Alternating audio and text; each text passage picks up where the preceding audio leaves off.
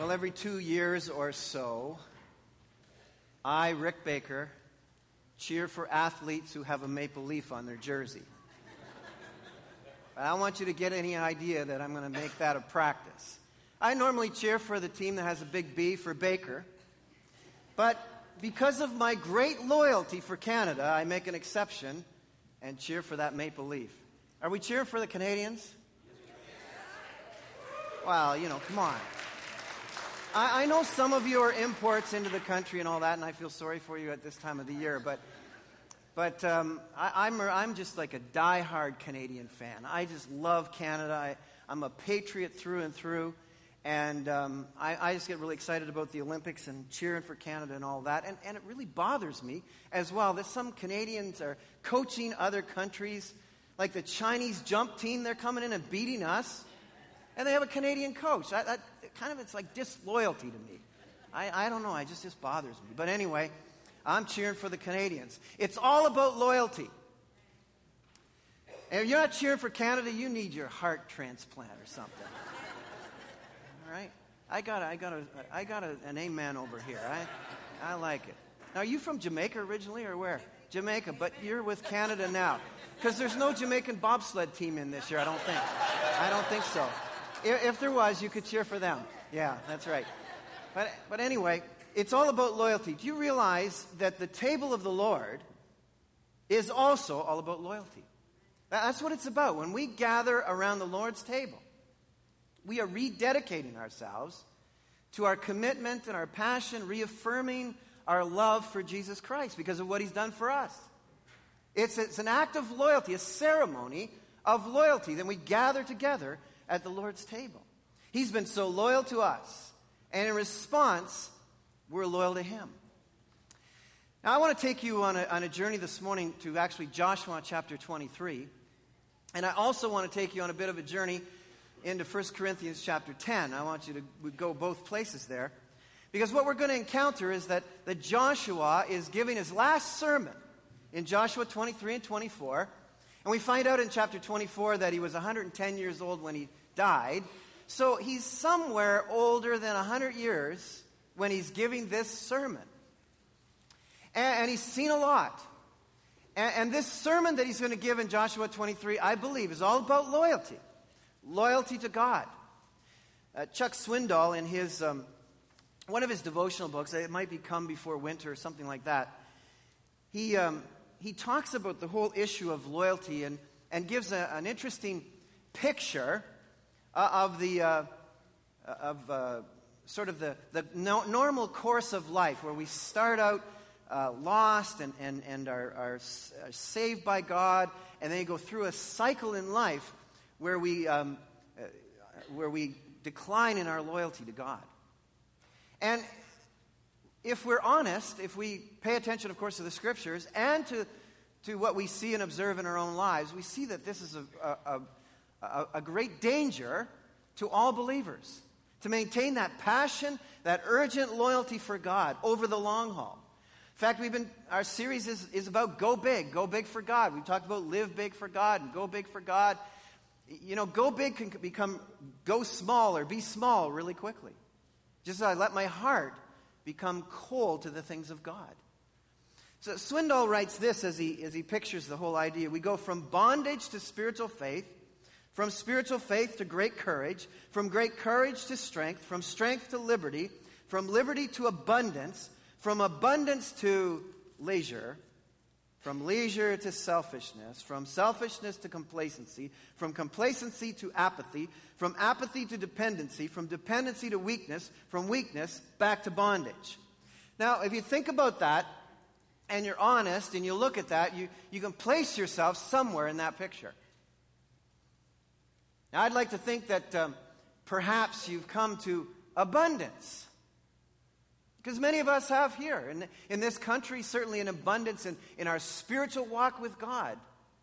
That's a dangerous place to be. By the way, in chapter 23, it starts out by saying there after a long time and after God had given them rest from their enemies. That's a very dangerous place to be in. Most of us say, wait a second, that sounds like a great place to be. But when our, our, our enemies are put aside, when we're at a time of rest, when everything seems abundant and everything's going great, that's the time when I can let my spiritual loyalty, my commitment to Christ, start to wane because I get the idea, well, you know what, everything's going all right. I don't really maybe need to pay that much attention to Him. This morning, I want to um, spend some time with you um, pointing out that there are some urgencies that are found in Joshua chapter 23. I want to give really four of them, um, which are choices and decisions that you have to make every day to guard your hearts, the keeper of your passion. But before we do that, let's open in prayer. Our Father and our God, we pause right now to call on your name, to, to ask you to open up our hearts to, to receive what you have for us. Lord, we know for sure that you are a loyal God to us. In a degree of loyalty that, that is almost unfathomable. Father, the question that's going out this morning is Are we loyal to you? And are we making the choices and decisions every day that guard that loyalty, that, that guard our hearts, the, the place where a passion for loyalty for Christ is, is harbored? So, Father, I pray this morning that um, as we take this time into your word, it should speak very boldly to our hearts, prepare us and prepare our hearts for the Lord's table and for the days that are coming, that we might be people of great loyalty to our Savior and our Lord, I pray, in Jesus' name. Amen. By the way, um, the apostle, in fact, Joshua is really urging the people, the con- great congregation of Israel, based on the history of the people of God that he has uh, he's lived through and certainly aware of. They've been wandering around because they were spiritually disloyal to God. And as he's going off the scene, he said, I want you to be loyal to God. I don't want to see this happen again. I want to see this cycle occur all over again. And the Apostle Paul actually addresses the very same thing in 1 Corinthians chapter 10. And, and in, in that particular chapter, he says at the very beginning, For I do not want you to be ignorant of the fact, brothers, that our forefathers, forefathers in the faith, were all under the cloud in the presence of God. That they all passed through the sea. They were delivered out of bondage by a miraculous work of God of salvation. They were all baptized into Moses in the cloud and the sea. They're all immersed in the community of faith. They all ate the same spiritual food and they all drank the same spiritual drink. They all practiced communion. The Old Testament sense of that. For all, they all drank from the spiritual rock that accompanied them, and that rock was Christ. Nevertheless, God was not pleased with most of them. Their bodies were scattered over the desert. The simple truth is a great starting line does not guarantee a great finish. I don't know if you notice there's a common word that keeps popping up that, that as I read that particular section of the text, and it was all, all, all.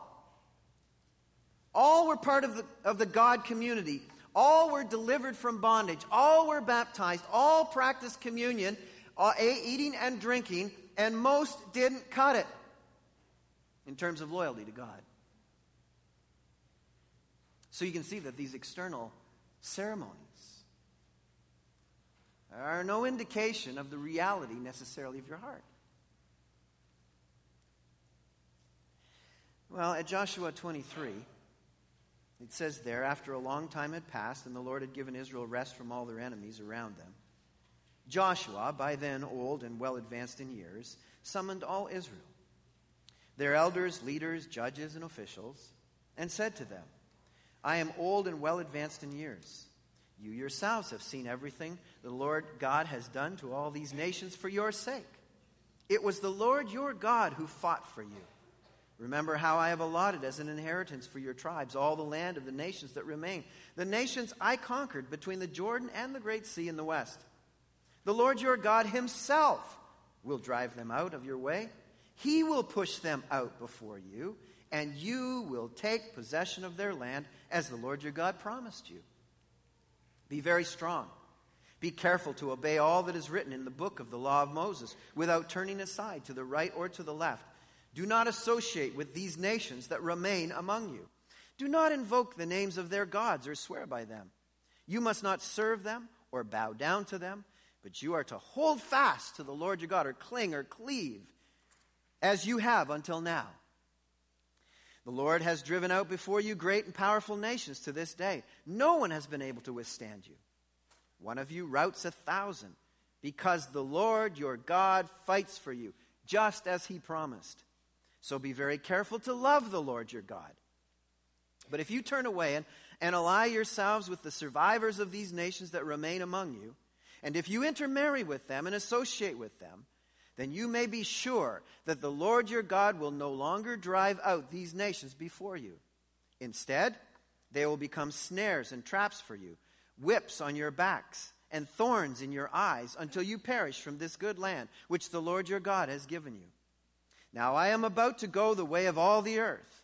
You know with all your heart and soul that not one of all the good promises the Lord your God gave you has failed. Every promise has been fulfilled, not one has failed. But just as every good promise of the Lord your God has come true, so the Lord will bring on you all the evil he has threatened, until he has destroyed you from this good land he has given you. If you violate the covenant of the Lord your God, which he commanded you, and go and serve other gods and bow down to them, the Lord's anger will burn against you, and you will quickly perish from the good land he has given to you.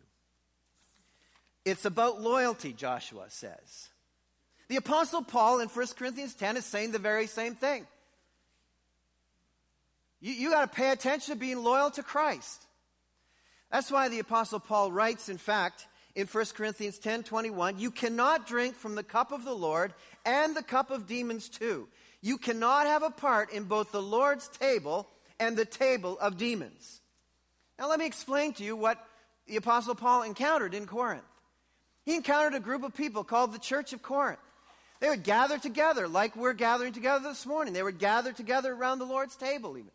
The table where they were dedicating themselves all over again to the Lord, being loyal to Him because of His great loyalty to them and salvation. And after the Lord's table was over, they would rush out and run over to the pagan temple of the wild party and party all night. And the Apostle Paul is saying to them, wait a second. You, you can't come into the Lord's presence and participate at the cup of the Lord, eat of the uh, bread of the Lord's table, and go and participate also, eat of the cup of demons as well. That's an act of disloyalty to God. Now, um, he was, he was uh, pointing out to them that, that when they gathered together at the Lord's table, the presence of God was among them. And then when they partake of the elements, they're actually partaking of the, of the divine elements of God. They're partaking, participating, actually being involved in the presence of God and all that comes with that. Well, when they would take off and leave the service and run over to the pagan temple and, and party with the pagans, he, he says, Don't you understand that in the same way that you're participating with the Lord at the Lord's table, you are participating with demons in the temple and the parties of the pagans. There's a participation, there's a, a locus of God's divine presence among us. In those settings where God is not welcome, the truth of the gospel is not welcome, and people are practicing evil things, there is, in fact, a locus of demonic activity.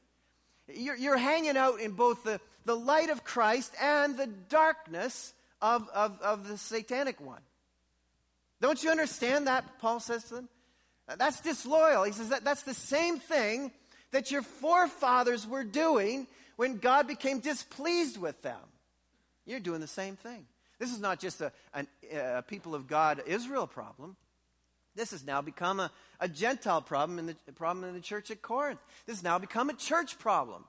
And this cycle continues over and over again through the history of the church, whereby people of God think that they can play in two worlds. That you can hang out in God's world and you can hang out in Satan's world. Paul says, you cannot. Joshua is saying the very same thing. Do not. Now, I, I want to. Um, I want to contrast with you this morning, and, and it's just going to be a basic outline.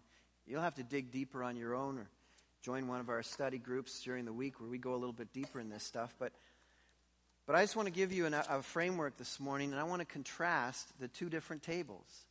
I want to contrast the reality of the table of the Lord and what that really means and, and what it's all about with that table the table of demons, the table of the world, the other table. I want to show you the difference as Joshua points it out to us and the Apostle Paul points it out to us because these are real, really, in many ways, companion chapters in the Old Testament and the New Testament. So I want to point out to you this morning that, there, that at this table there are four choices you need to make in order for you to be a loyal person of God. Now, um, the first is this at this table, at the table of the Lord, in verses 3 through 5, I don't know if you notice what Joshua was really stressing here, but he was stressing the Lord is doing these things. It's the Lord has, who has done this. He's the one who's pushed out the nations. He's the one who's driven out the enemy before you. He's the one who's given to you this land. So, the first choice that you need to make at this table of loyalty is you will rely upon the strength of the Lord. Uh, Joshua was well aware that now that things had become sort of restful, the enemies that had been sort of quieted down around them, become a time where, where they were really going to uh, uh, relax, and the possibilities that they would relax on the idea that they didn't need God. That somehow that, that they were, they were uh, surviving on their own strength and everything was fine, thank you very much. But at this table, when you come to this table, a reminder at this table of the loyalty we have toward God is that it is not about us. It is, we, we couldn't do this on our own. We couldn't save ourselves. This is about loyalty to God. It is about what God has done for us. And we, in turn, are loyal back to Him. He will do it, and we receive it. We are receivers at this table. We receive. He has done it. Joshua reminds them. He says, Did you not notice that one of you can rout a thousand? Would you think that was because of your own strength? You think that was because of some special training that you did? No, no, this is beyond anything that could be explained by human strength. This is something that God has done for you. He's enabled you to be a thousand times stronger than you are. So we rely on God. How do we rely on God? We pray to Him. We acknowledge that, that we can't do this, Lord. This is about you. We, if, we, if you don't show up, if you don't help us, that, then nothing of, of any great eternal significance is going to be accomplished. It's, it's admitting that, that we are weak and, and God is strong. But at that table, at, at the other table, the table of demons, you rely upon your own experience. That, that's what you do. You will do, and Paul writes out, you will lose. Notice, what he, notice how he points out in verses 6, 7, and 8. Now, these things occurred as examples to keep us from setting our hearts on evil things. I'm in 1 Corinthians 10, as they did. Do not be idolaters, as some of them were. As it is written, the people sat down to eat and drink and got up to indulge in pagan revelry. We should not commit sexual immorality, as some of them did. And in one day, 23,000 of them died. We should not test the Lord, as some of them did, and were killed by snakes. And do not gr- grumble, as some of them did, and were killed by the destroying angel. He points out all the things that these people did, relying on their own strength, ignoring God, and points out how much they lost. Simple truth is, our flesh is set up to fail. Paul writes in Romans 6:19, "You are weak in your natural selves." Do we realize that every day of our lives if we're relying on ourselves, we're totally outgunned? We're outgunned because our self is stronger and Satan is stronger. Every day of our lives, every moment of our lives, every second of our lives, we got to be relying on the strength of God because we are definitely outgunned by ourself and by Satan. That's why the writer in Proverbs says, Trust in the Lord, what? With all your heart. And lean not on your own understanding. In all your ways, acknowledge Him. And what? And He will direct your paths. Don't lean on your own understanding. Joshua says, Don't rely on yourselves. It is God who has given you what you have today. It will be God who gives what you have in the future. Make sure you focus on Him. Notice what he says in verse 6 Be very strong, secondly. Be careful to obey all that is written in the book of the law of Moses without turning aside to the right or to the left. At this table, the table of loyalty to God, we commit ourselves to the Word of God. The Word of God is our moral compass. As Jesus said, the truth will set you free. The salvation truth that Christ has given to us is, the, is what truly sets us free. It sets us free from ourselves, free from our sin, and free from Satan. The truth is what sets us free. Do you realize the enemy's major weapon of choice is false teaching? Or twisting the truth of God. That's what he's been doing all along. And he does that with God's people, twisting the truth. He choreographs circumstances to manipulate your emotions. But God operates his plans from the platform of his promises. That's why Joshua could say to the people, Didn't you get it? Has any of God's promises ever failed you? Not one. He says, You know with all your heart all your soul, you know this to be true that God's promises do not fail you. The grass withers and the flowers fall, but the word of the Lord stands forever. It may be an emotional onslaught in your life. The mountains may fall into the sea. Everything may be going completely wrong. But this one thing we know is true the Word of, the, of God stands forever. Lean not on your own understanding. At that table, the other table, the table of demons, it's feelings and desires that become the moral compass. You know this is true. This explains the culture of people around you.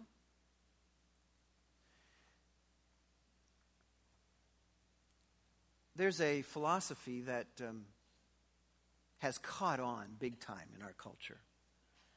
And although most people may not be able to articulate it, it is a complete twisting of the truth, a complete reversal of what Jesus said.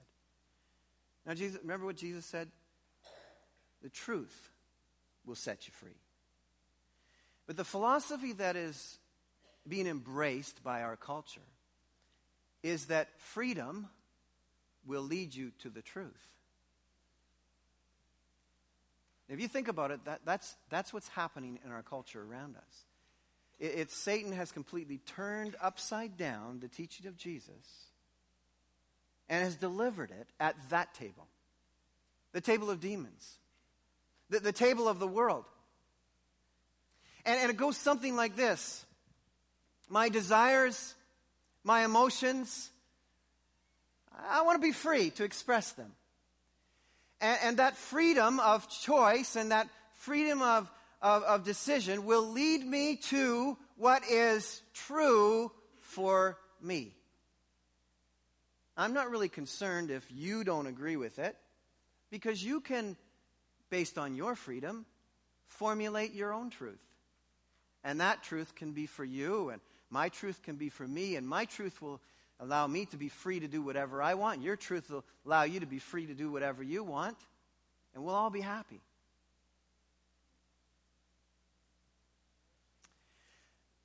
Until the bottom falls out of your life.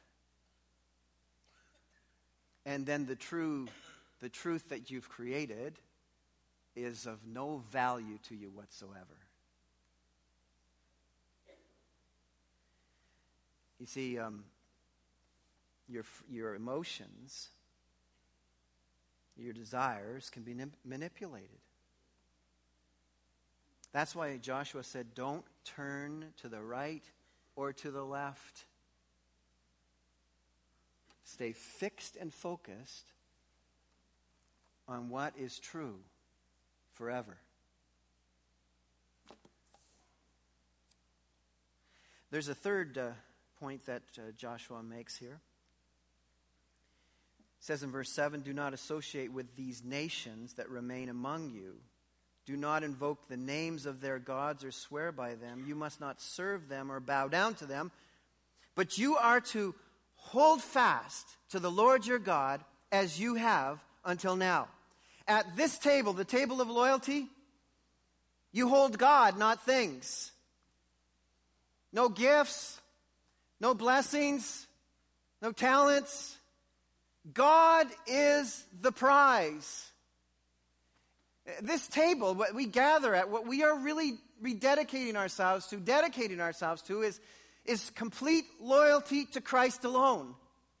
Now, you don't follow Jesus Christ for the blessings that he gives to you. You are to follow Christ because you love him and you love him alone.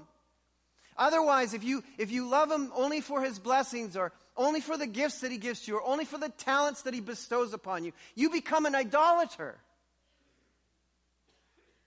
It's the gifts and the blessings and the talents that you love.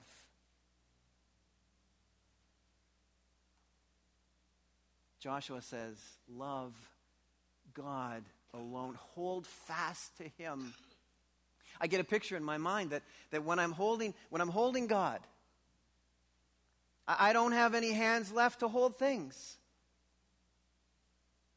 But over at that table, over at the other table, you hold things. You hold on to things, not God.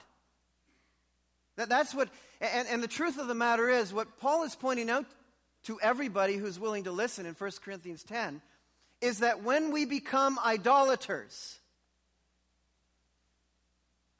we will ultimately become immoral. Idolatry always precedes immorality. Always. If I stop holding on to God and I start holding on to things, and by the way, it's a very easy transition to make. Because we're always praying, Lord, bless me, bless me, bless me. Lord, give me, give me, give me. Lord, I need this blessing. I need this talent. I need this gift.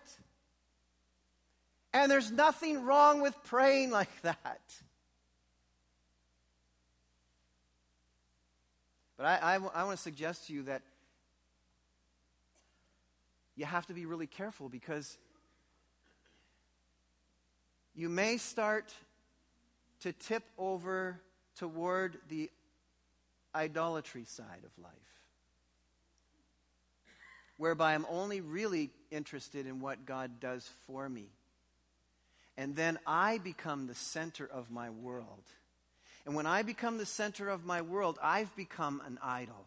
And when I become an idol, I've lost my connection with God, and then it's all about what makes me feel good, and I become immoral.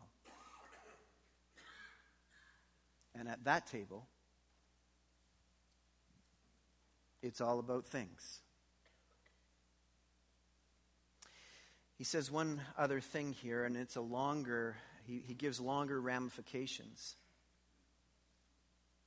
Verse 9, he says, The Lord has driven out before you. By the way, that hold fast, I want to come back to that again for a second.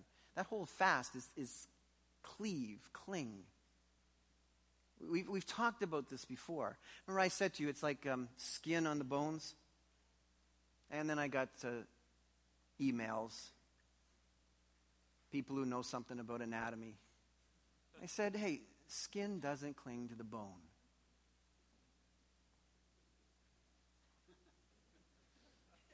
Can you imagine? Can you imagine that? It doesn't. So, you know what? I know that. so fine, connective tissue or ligaments to bones, you know, whatever. Whatever works for you. All I'm telling you is that when you pull it apart, it really hurts. and that's the point of this. Hold, Joshua says, hold fast to God in such a way that if you are pulling away from Him, it hurts. Because it will. And then he says, finally, the Lord has driven out before you great and powerful nations. To this day, no one has been able to withstand you. One of you routs a thousand because the Lord your God fights for you, just as he promised. So be very careful to love the Lord your God. At this table, you love God, not worldlings. You love God, not worldlings. He goes on to say this If you turn away and ally yourselves with the survivors of these nations that remain among you, and if you intermarry with them and associate with them, then you may be sure that the Lord your God will no longer drive out these nations before you. Instead, they will become snares and traps for you, whips on your backs, and thorns in your eyes until you perish from this good land which the Lord your God has given you. You love God, not worldlings. You stay with the one who got you here. That's what this table is all about. Quite simply because our usefulness to God is based upon or hinges on our uniqueness from the world. Now, at that table over there, the table of demons, people are the security and significance of people's lives. It's the associations that they make with other people that become their security and significance. Now look at you know very well that the Word of God and God is not teaching us to disassociate ourselves from people who are not of faith in an absolute sense. Now, you know that. And the reason you know that is because Jesus himself said, Go and make disciples of all nations, which means you got to hang out with them.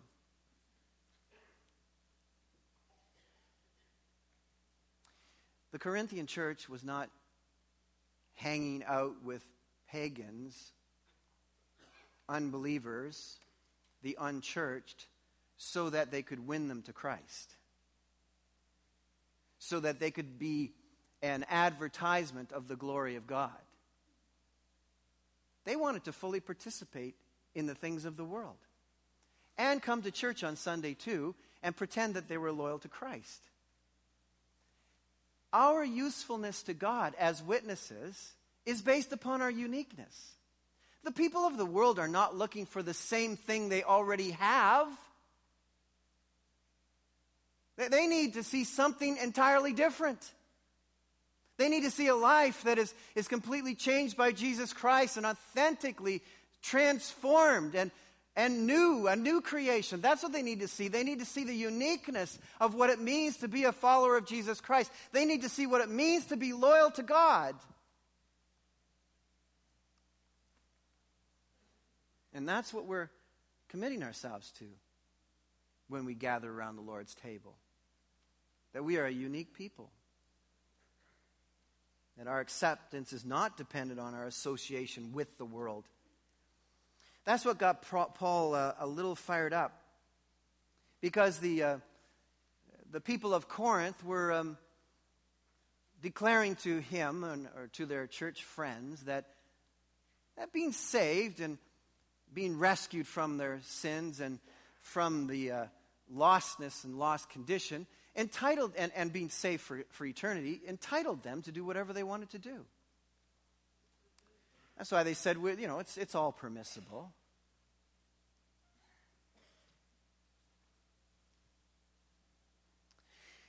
And Joshua says, permissible, eh?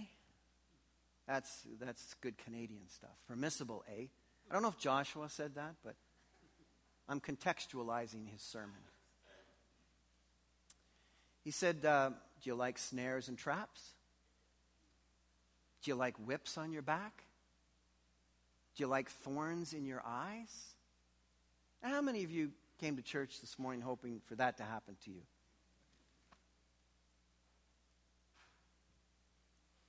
Here's the problem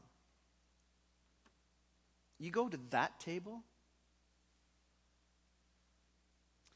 and um, God will uh, no longer help you drive the enemy out of your life.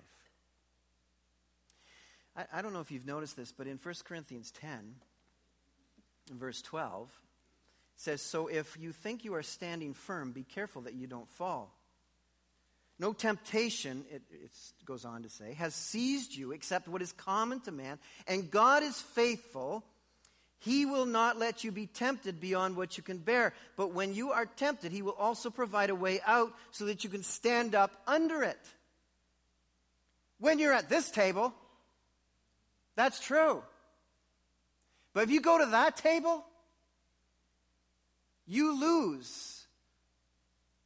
You lose God's willingness to provide His strength to pull you out of the mess.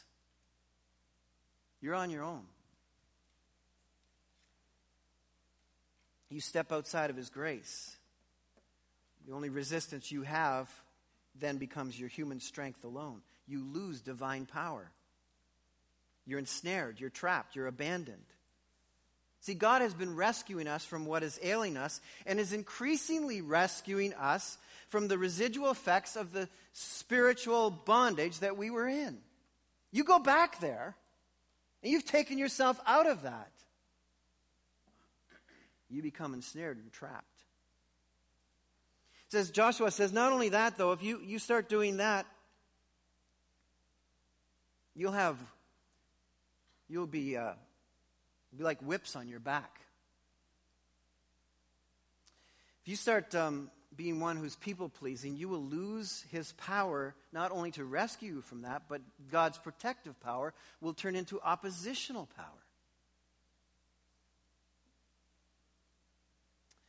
Are we trying to arouse the Lord's jealousy, he says in verse 22? Are we stronger than he? By the way, God is not jealous like we're jealous. We're, we're jealous um, in a selfish way. God is not jealous like we are because he doesn't need anything. God is jealous, by the way, because this table represents the ultimate love of God for us. It says in the Word of God that He took His one and only Son and willingly sacrificed Him as the price to be paid for our salvation, that we could be at that table. The loyalty of God toward us was paid for by the, the shedding of the blood of his one and only son. And there's an emphasis there of one and only son as a parent. I, I mean, it's not even on my radar screen that I would give up my kids to sacrifice my children for you. God the Father, he didn't have a, a bunch of sons and one was expendable. His one and only son was sacrificed on the cross of Calvary to purchase us out of the slave market of that table so that we could be at this table. He's jealous for us. Jealous for us that we might embrace and experience all that being at this table has to offer.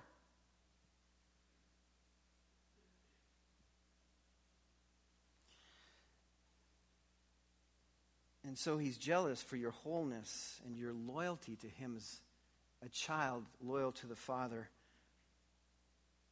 And Joshua mentions one other thing you'll have thorns in your eyes. You can't see. You ever get an eyelash in your eye? Does that not really drive you crazy? Man, think about a thorn in your eye. You can't see. You ever wonder, you, you think, how can a Christian do that? You ever said that? I've said that a few times. How can a Christian do that? I've said, how can Rick do that? How can a Christian do that? If you want to dabble over at that table, I, I apologize, people. It's kind of been unfair today. I, I, you know what? I, I, I love you guys over here. Well, my dear wife is over here. I'm talking about that table. That table. It's not this table, whatever. You know, it, you, you want to um, you want to hang out over at that table. You are going to lose a spiritual sensitivity. You will no longer be spiritually productive. You can't see anymore. You say, why, why would Christians do that? Well, because when, when a Christian is doing something that is disloyal to Christ, I'll tell you what, they're hanging out at, at that table. That's what they're doing. Joshua paints a really painful picture. You know, he's an old man. He's just saying to him, look it. Being disloyal to God is really, really painful. And I want better for you than that. Apostle Paul says the same thing in 1 Corinthians 10. You cannot eat at the table and partake of the cup of the Lord and the cup of demons. Can't do it. So when they said to Paul, everything is permissible, he's like, what? Is everything constructive? Is everything beneficial? Is everything honoring to Christ? Is just anything advancing your witness to the cause of Jesus Christ? No, talk to me about permissible, Paul says. I want you to use words like constructive. I want you to use words like blessing and benefit. Those are the words I want you to determine your behavior by. This table, of which I'm now going to invite you to participate, is a table whereby we rededicate ourselves all over again to our loyalty to Jesus Christ because he's been loyal to us. And so I'm making a general invitation this morning for you to partake of the table of loyalty. But that necessitates some soul searching.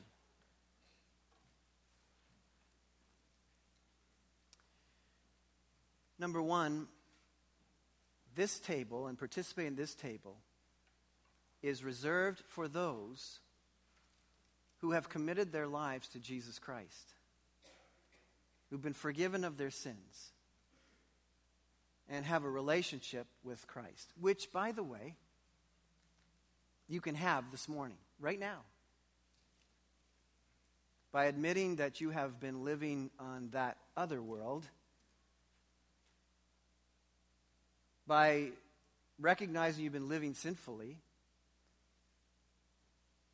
and by recognizing that Jesus Christ died on a cross to save you from your sins. You can commit your life to Him this morning and be part of this table, table of loyalty. Maybe some of you who are hanging out at this table are hanging out at the other table too. This morning, you need to make a covenant with your heart and with the Lord that's over. That today, in the partaking of these elements, it's a new rededication to loyalty to Jesus Christ alone. And then for the rest, this is the joy, once again, when we gather together as God's people and cheer for the same Savior and thank Him that He loves us and cheers for us and wants the best for us.